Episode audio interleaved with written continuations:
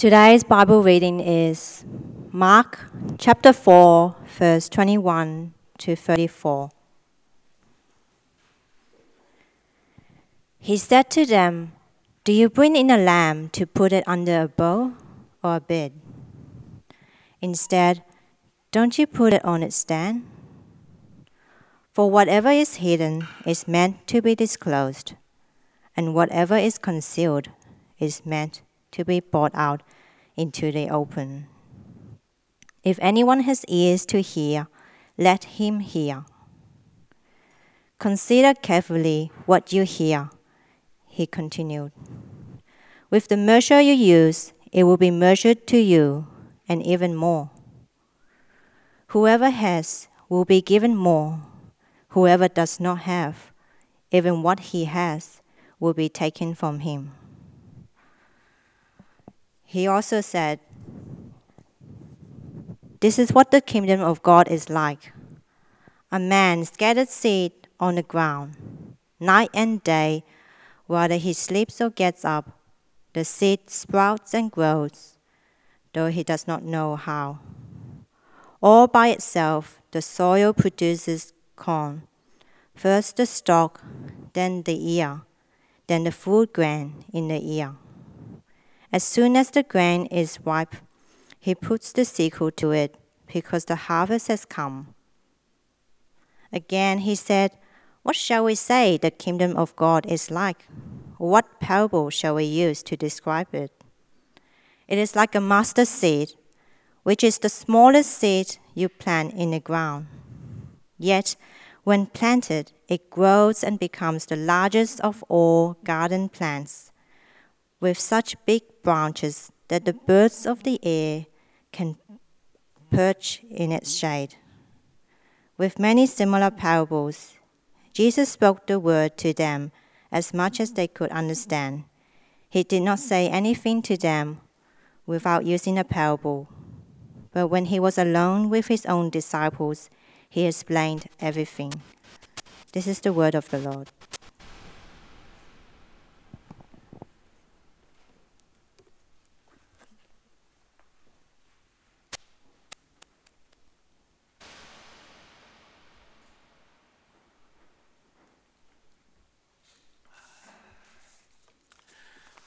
Good morning.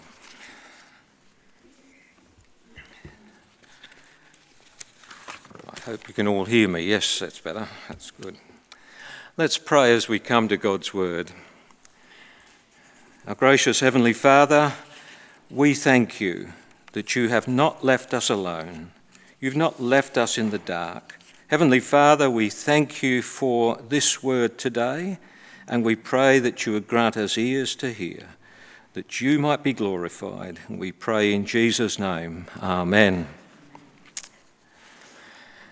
Well, as we looked at, uh, listened to the passage, we have four parables in the passage today uh, the lamp, a measure, growing seed, and mustard seed. We saw in the parable of the sower or the soils Jesus' use of parables is twofold it is to reveal and to conceal. One person can hear Jesus' parables and the fog clears. Another person can hear them and the fog just gets thicker and darker. And Jesus' parables are more than mere illustrations, they're metaphors.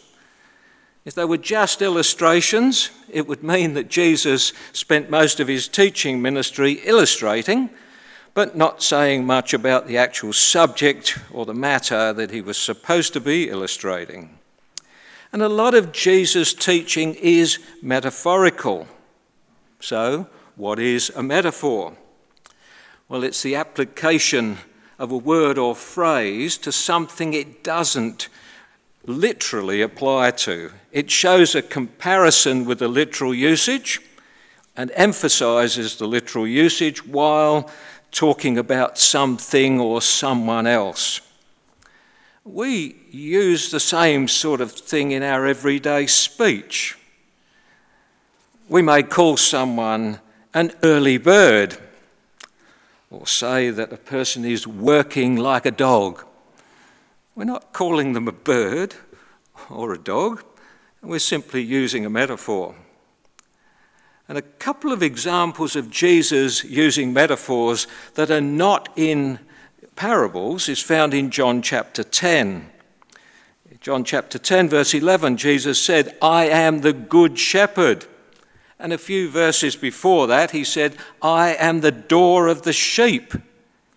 And you have to ask, what does a shepherd do? And what does a door do? A shepherd looks after sheep. It's obvious. He leads, feeds, rescues, and protects sheep. That's what Jesus does for his church. And a door shuts in those who belong and shuts out those who don't belong. That's what Jesus does. In Mark 4, verse 13, Jesus is about to explain the parable of the soils to his disciples, and he asks them two questions Do you not understand this parable? How then will you understand all the parables? Jesus is emphasizing the importance of understanding the parable of the sower, the parable of the soils, because it's foundational. Once you get that one, you're well on the way to understanding the other parables. And that parable ends with the good soil and the amazing harvest of 30, 60, or 100 fold what was sown. It's an incredible growth, indicating the increase is supernatural. It's God's work, it's His fruit. Now, given that the parable is talking about the hearts of people, questions must surely arise in our minds. Well, if I'm the good soil, how can I produce a God honouring harvest?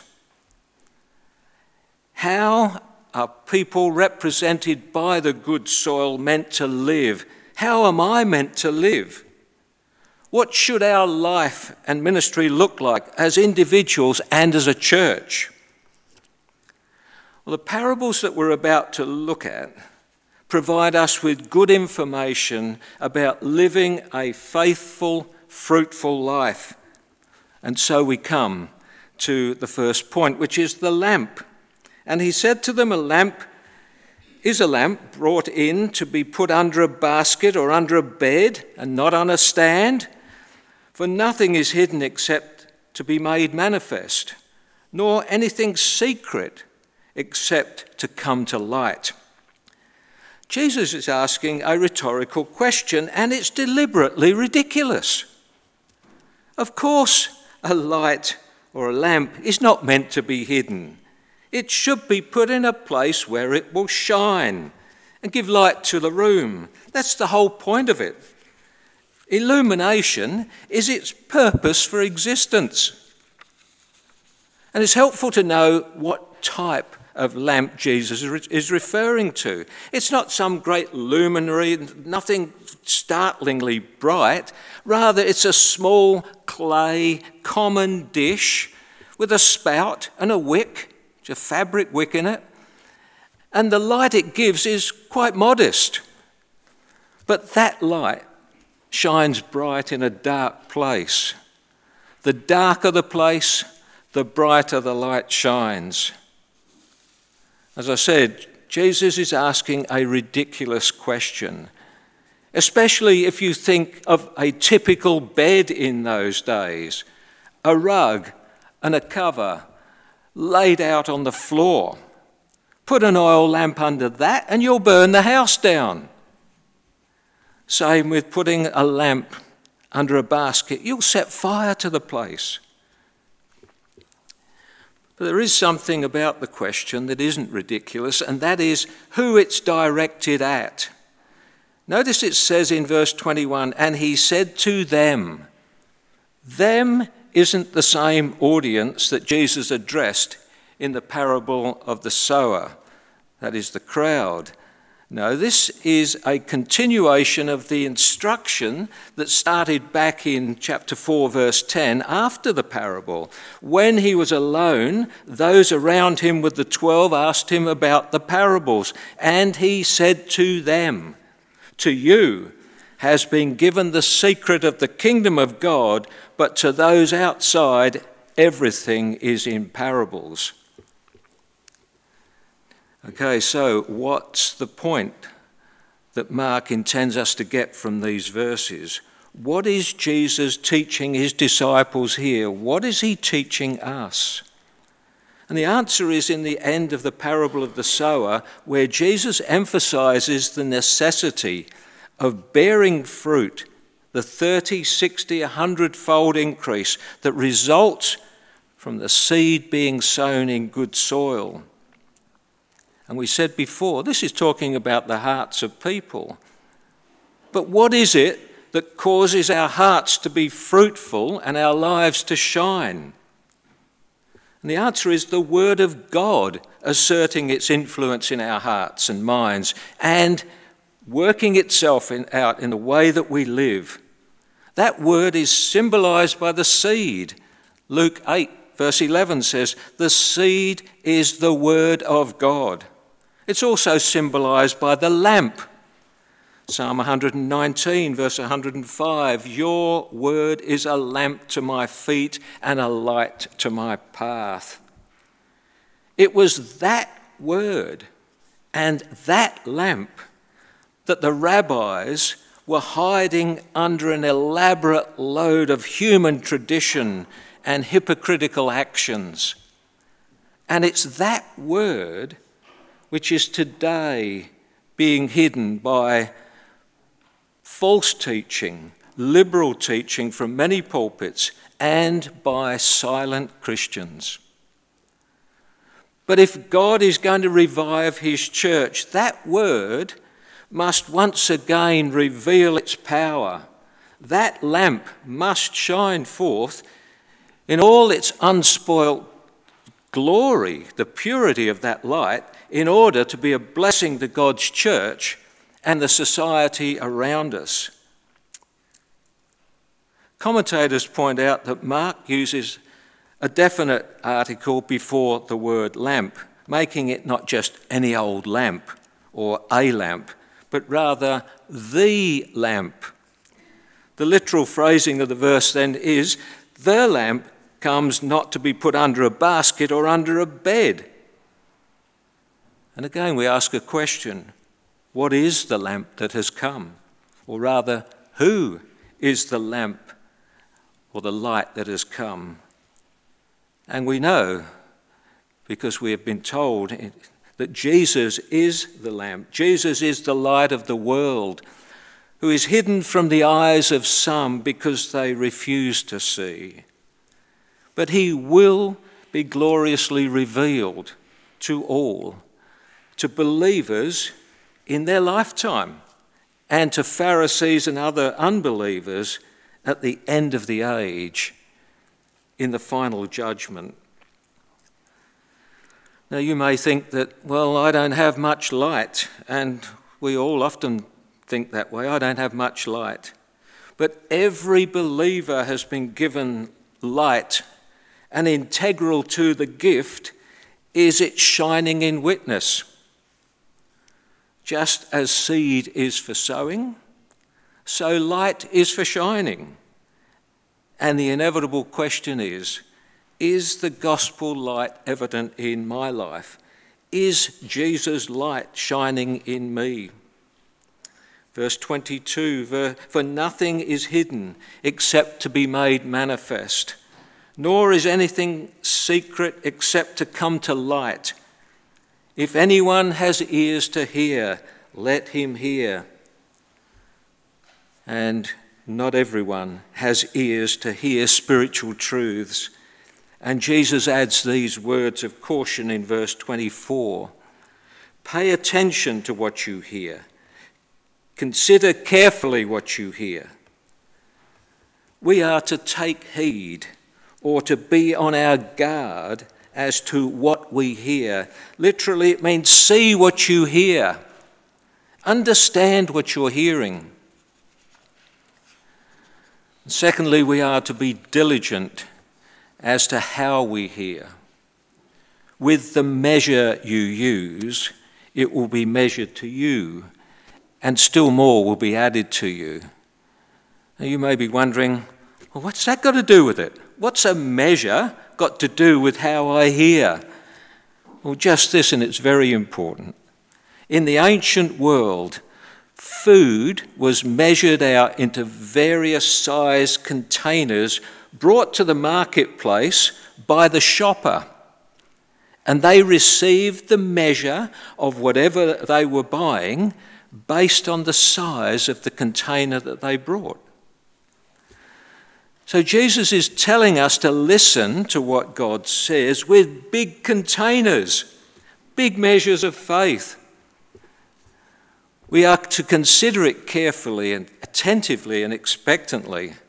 If you do that, your measure will be filled, and this word of encouragement and comfort is for you.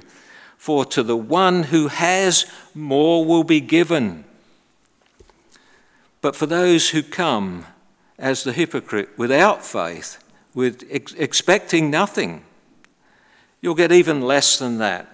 And from the one who has not, even what he has will be taken away from him. Or as Luke puts it in Luke 8:18, 8, even what he thinks he has will be taken away. So be careful what you hear and how you hear it.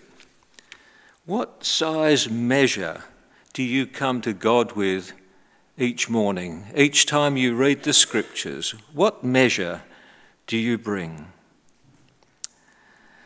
We come now to the parable of the growing seed. Now, this is unique to Mark. It's not in uh, Matthew, Luke, or John. Verse 26 And he said, The kingdom of God is as if a man should scatter seed on the ground. He sleeps and rises night and day. The seed sprouts and grows, he knows not how. The earth produces by itself first the blade, then the ear, then the full grain in the ear. But when the grain is ripe, at once he puts in the sickle because the harvest has come.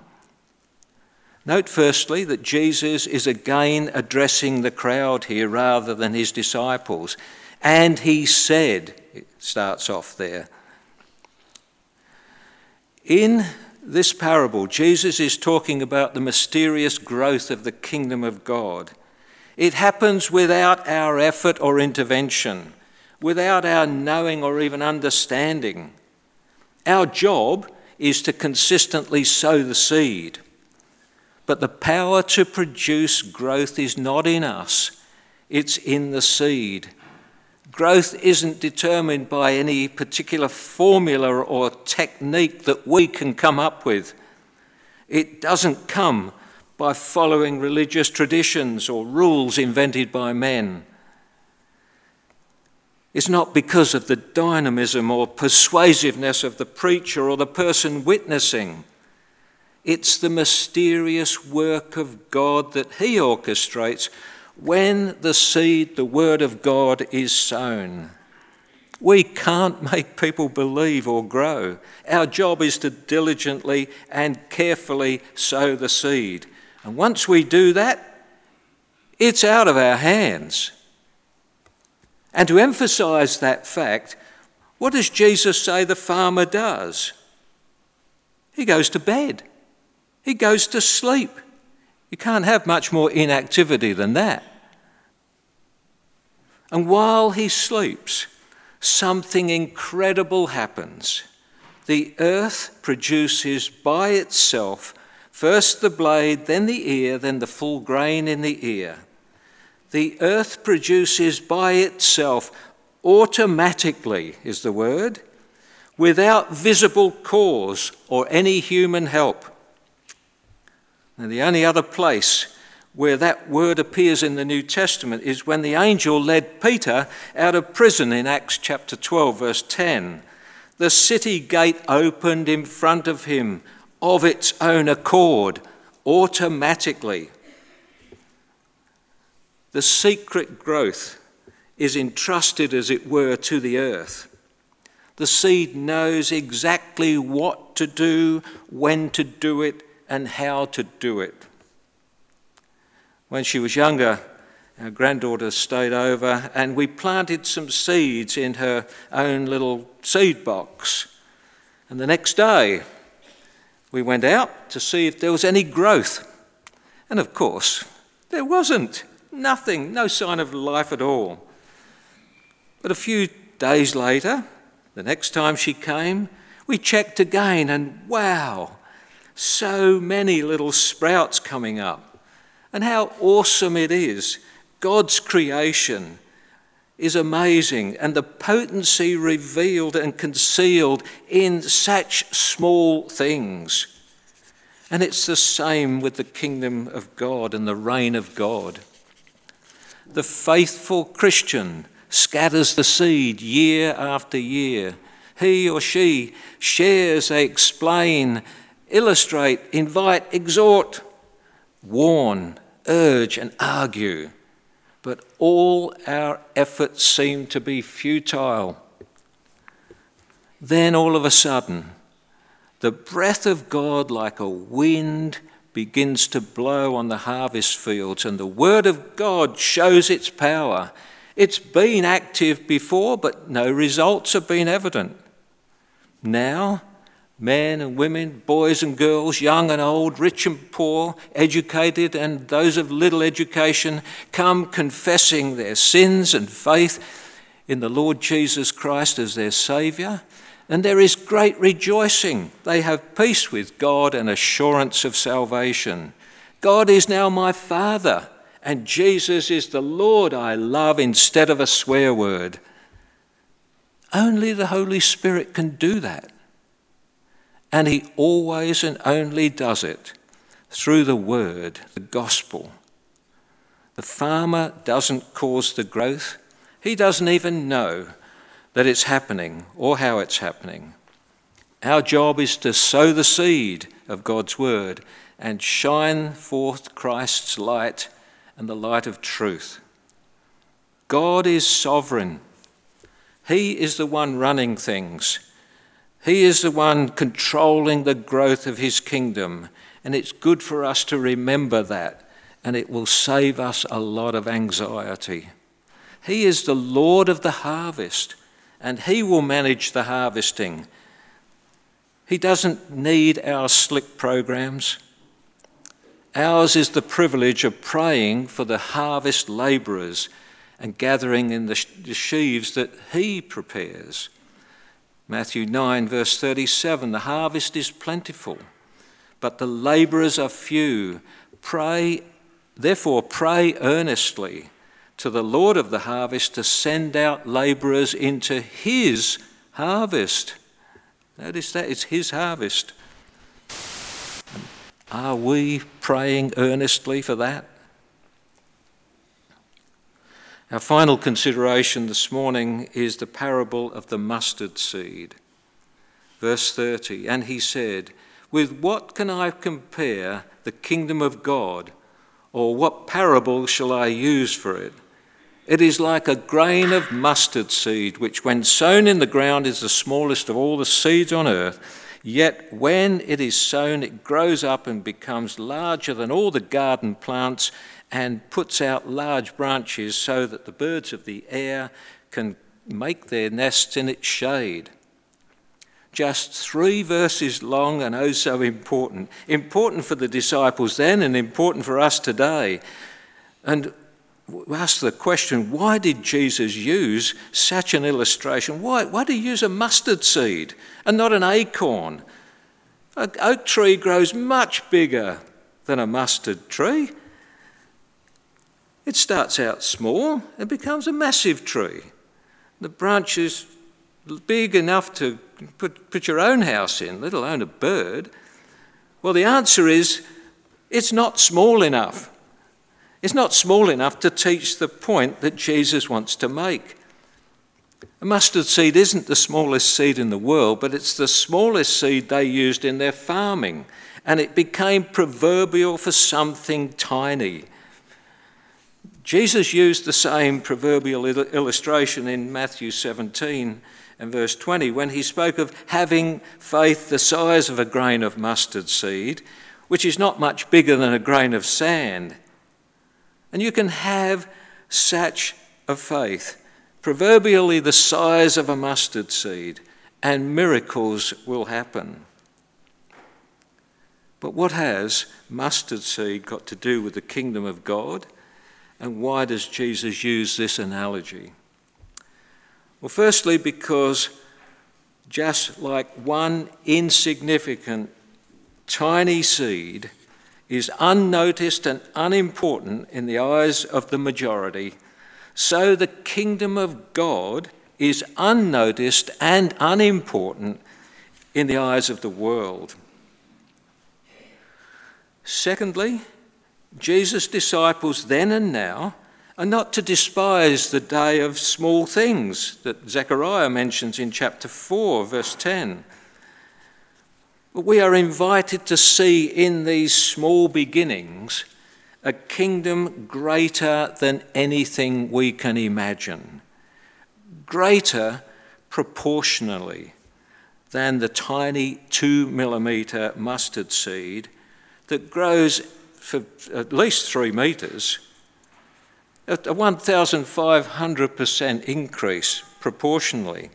It is greater exponentially because seeds grow and produce more seed. It is greater numerically until on the last day there is a multitude that no man can number. Well, thirdly, Jesus uses the analogy of the mustard seed to deal with the expectations of his disciples regarding the kingdom of God. And what did they expect? Well, something big, something powerful, something significant, something visible and observable, and something tied up with physical and political Israel. For generations, they've waited for the Messiah, the Christ, God's anointed King, who will come and rescue them and deliver them. But rescue and deliver them from what? And from whom? Great crowds followed Jesus because they were mesmerized by miracles.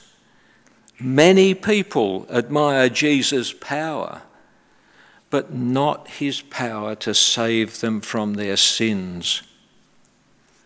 The Jews are still waiting for their Messiah because they didn't like the one that God sent them. Holding to and teaching the gospel gets tough when the crowds melt away and all that's left is a small number of followers. That's how it was. And that's how it is. As the disciples look around, they need Jesus' mustard talk to answer their doubts and fears. Is this the kingdom? Is this all there are? Just us? Or maybe we're looking at how few in number we are against a hostile world and thinking, is this it? Ah, but how, how different after Jesus' resurrection and ascension. When Peter got up on the day of Pentecost and the Spirit of God breathed on the harvest field, resulting in 3,000 people being brought into the kingdom of God. You may feel that you personally, or that we as a church, are as insignificant as a mustard seed. But Jesus is saying in this parable that from such small numbers of followers, a kingdom will come that will spread to the ends of the earth, transforming individuals, societies, and whole nations, and that finally, at the name of Jesus, every knee shall bow in heaven and on earth and under the earth, and every tongue confess that Jesus Christ is Lord to the glory of God the Father. I conclude then with a reminder that these parables teach us about kingdom living and good soil that produces 30, 60, and 100 times what is sown. We are to sow the good seed of the word and leave the results to God. The gospel light is to shine forth from us in our words and actions. We're not to despise the day of small beginnings, even though it seems the size of a mustard seed now. God's kingdom will know no end, and its glory will know no bounds. His kingdom is an everlasting kingdom, and his dominion endures from generation to generation, as Nebuchadnezzar confessed after much pain and humiliation, discovering that great truth. And finally, verses 33 and verse 34 with many such parables, he spoke the word to them as they were able to hear it he did not speak to them without a parable, but privately to his own disciples, he explained everything. And God is his own interpreter. May his Spirit make his word clear to his disciples here today. Amen. May God bless his word to us. I'll announce him.